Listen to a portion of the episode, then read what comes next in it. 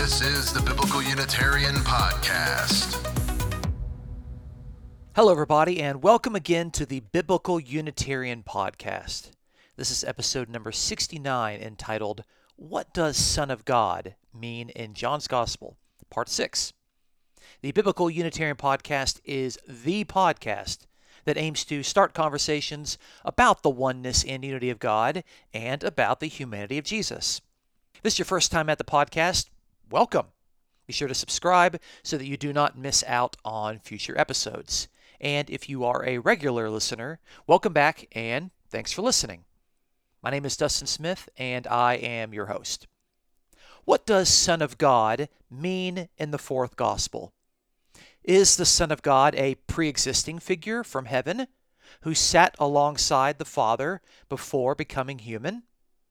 Is Son of God another way of referring to God the Son, the second member of the supposed triune Godhead? Does Son of God refer to someone who is co equal with the Father? Many have assumed that the answers to these questions are yes. Our goal in this series is to explore what actually Son of God meant in the Gospel of John. Thus far in our series, which is now in its sixth part, we have not found the exalted high Christology in regard to the title Son of God as it pertains to Jesus. Thus far in the Gospel of John, Son of God seems better suited as a title representing a high human Christology rather than a divine Christology or a Trinitarian Christology. Will that change with Jesus claiming to be one with the Father in today's passage? Let's find out in this week's episode of the Biblical Unitarian Podcast. This week we will examine John chapter 10, and I will start reading our passage in verse 22.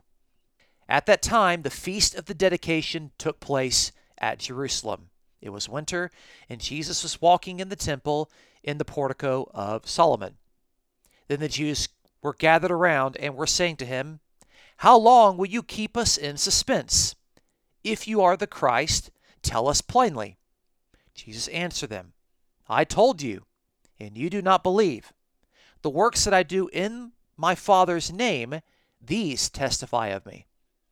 But you do not believe because you are not of my sheep. My sheep hear my voice, and I know them, and they follow me. And I give eternal life to them, and they will never perish, and no one will snatch them out of my hand. My Father who has given them to me is greater than all, and no one is able to snatch them out of the Father's hand. I and the Father are one. The Jews picked up stones again to stone him. Jesus answered them, I showed you many good works from the Father. For which of them are you stoning me? The Jews answered him, For a good work we do not stone you, but for blasphemy, and because you, being a man, make yourself out to be God. Jesus answered them, Has it not been written in your law, I said, You are gods? If he called them gods, to whom the word of God came, and the scripture cannot be broken, do you say of him, whom the Father sanctified and sent into the world, You are blaspheming because I said, I am the Son of God? If I do not do the works of my Father, do not believe me. But if I do them, though you do not believe me, believe the works, so that you may know and understand that the Father is in me and I in the Father. Therefore they were seeking again to seize him, and he eluded their grasp. That's John chapter 10, verses 22 through 39. This passage, as you can see, is deeply concerned with the person and role of the Son of God, just as we are. Based on this text, we can exegete the meaning of Son of God into three discernible descriptive summaries. Let's look at them in detail. Our first point today is the Son of God is the Father's authorized representative. This entire account is oriented in order to portray Jesus as the one whom the Father has sent and authoritatively commissioned. In particular, the works of Jesus, which are defined as good works in John 10:32, are performed in the Father's name. The Son of God repeatedly stresses that his activity is under the agency of God the Father, rather than doing a solo Son of God project. Note how this key point continues to appear in the narrative. Jesus says, The works that I do in the Father's name, these testify of me, in John 10 25.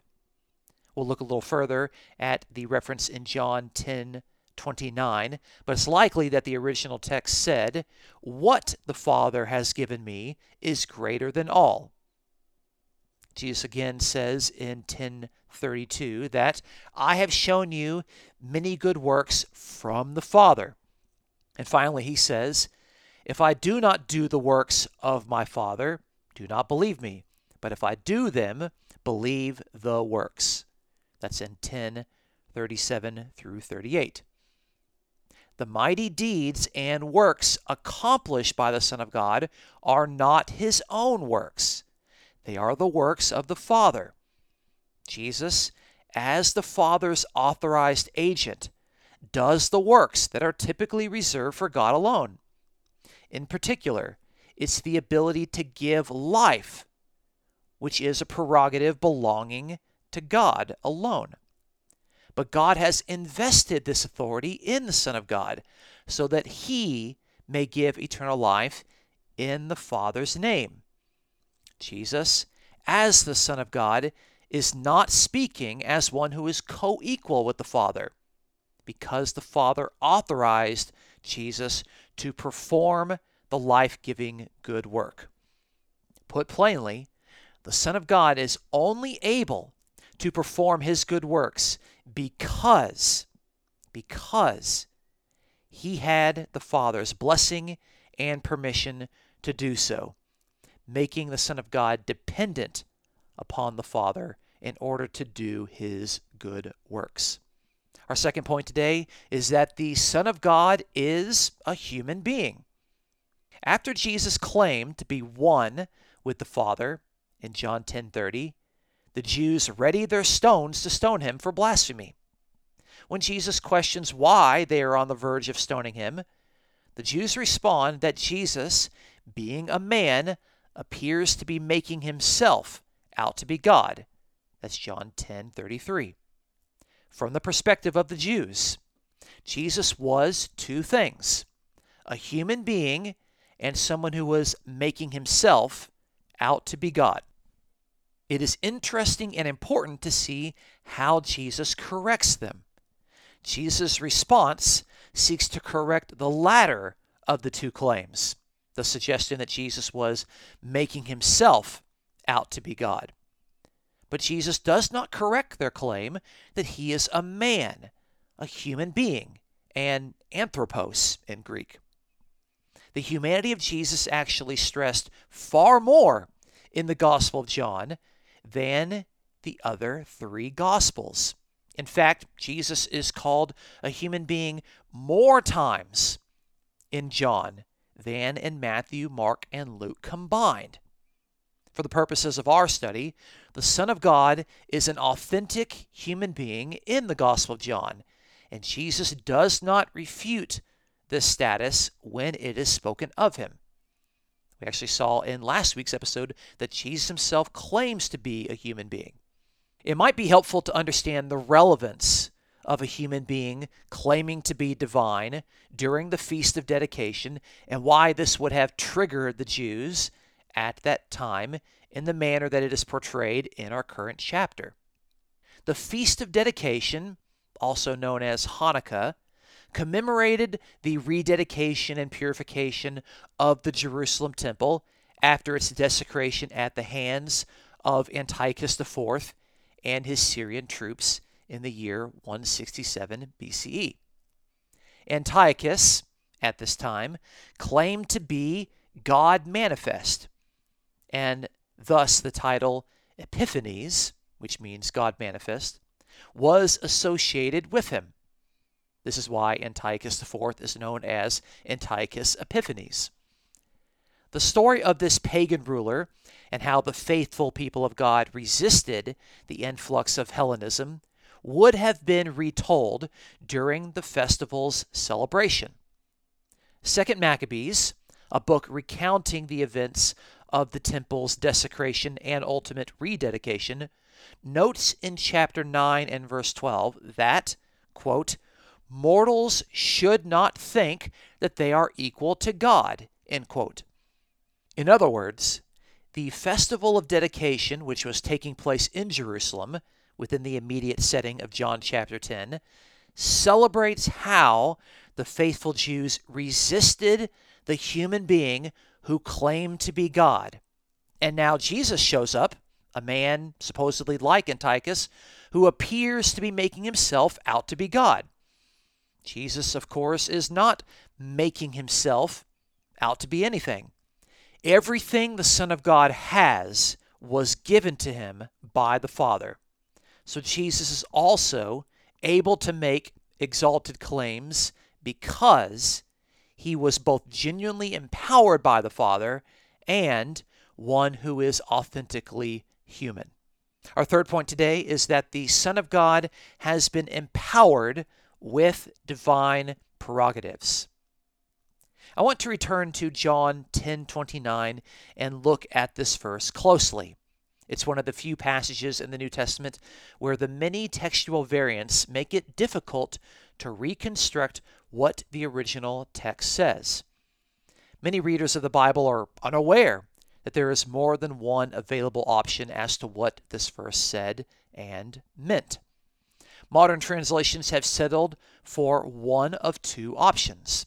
The first option says, What my Father has given me is greater than all. We see this in the NRSV and in the footnotes of the ESV, NASB, and NIV. And so the what that the Father has given to Jesus refers to the divine prerogative, namely the divine prerogative of giving life. The second option would have John 10:29 saying, "My Father who has given them to me is greater than all. We see this in the NASB, the ESV, and most other modern translations. And here, this is referring to the people given to Jesus by the Father. The first option points to the fact that Jesus has been given something that is greater than all things. And the variant in Greek with the neuter relative pronoun would be employed here being what the Father has given me, referring to a thing. This refers to the empowerment the Son of God has received from the Father in order to give eternal life to the people. The second option sees the Father as the one who is greater than all persons, which would clearly point to a subordinationist Christology and would require that the Greek variant relative pronoun be masculine, referring to the Father, the Father who has given them to me. The issue, though, is that the object of the verb give, being them, as the text says, who has given them in the second option, is not actually in the Greek. And the majority of the translations are forced to supply this object. This is why, in many translations, where it says, The Father who has given them to me, has the object them in italics because it's not actually in the Greek text. The translators are forced to supply that object in order for their rendition to make sense. In light of this omission, I think it is far more likely that the first textual option is more likely to be original, namely that, quote, what the Father has given me is greater than all, end quote, as is found in the NRSV and the NASB footnote. The fact that Jesus shares in the life giving prerogative that was thought of as belonging to God alone is what makes the Father and the Son into one, according to John 10:30, meaning one in purpose. This oneness in purpose is, by the way, the consensus view of modern commentaries. But it should be stressed that it is the shared good work of the Father giving life, which Jesus is now performing in the Father's name, that makes the two one in mind and purpose. Of course, if the Son of God is only able to impart eternal life because the Father has given this exalted prerogative to Jesus, then the Son of God is not innately co equal with the Father. The Son of God was unable to impart life without having received that ability from the Father. This indicates that the Son of God, in our present passage, is an empowered figure, not one who is co equal with God the Father. It is important that we discuss the scriptural citation offered by Jesus as a response to the claim that he was making himself out to be God. This accusation has already been directed towards the Son of God back in John chapter 5, where Jesus' discussion of God, guess what? Sharing divine prerogatives with the Son of God resulted in the Jews claiming that Jesus was making himself out to be equal with God. The wording of this phrase is crucial. The accusation is that Jesus, the Son of God, is, quote, making himself, end quote, out to be God or equal with God. However, both in chapter 5 and in our current chapter, it is not Jesus making himself out to be anything.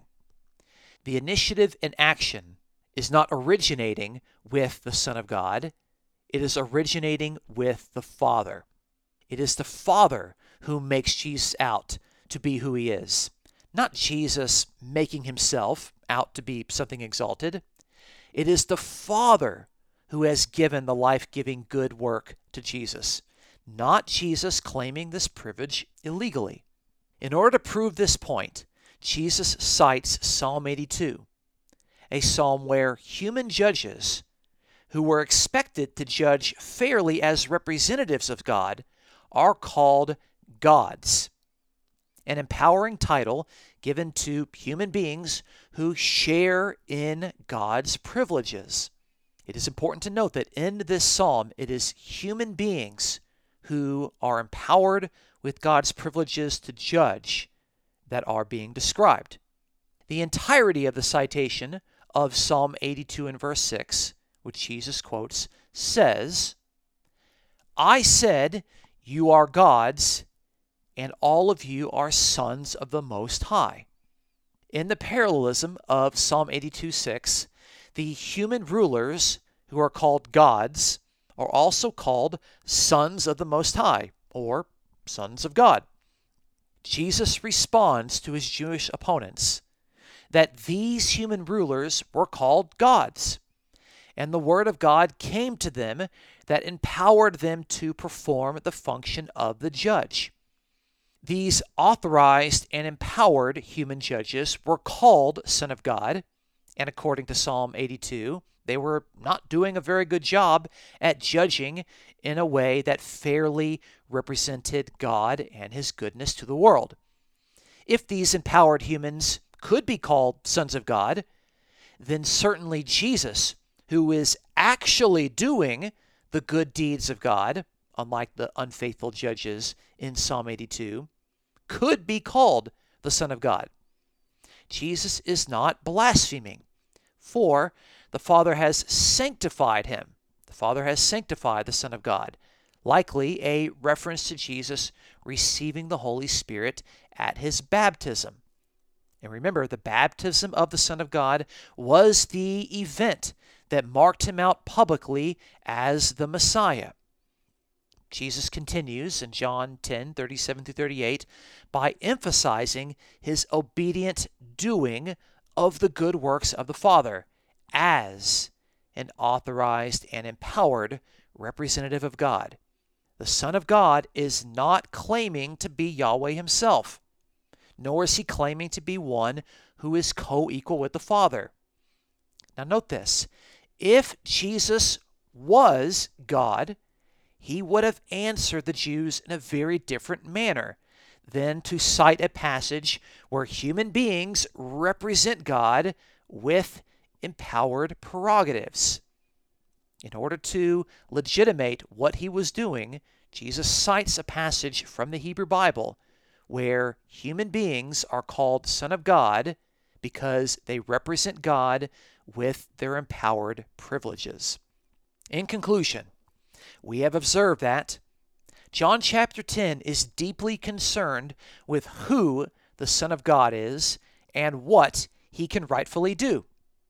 Throughout the dialogue, Jesus defines Son of God in very specific ways.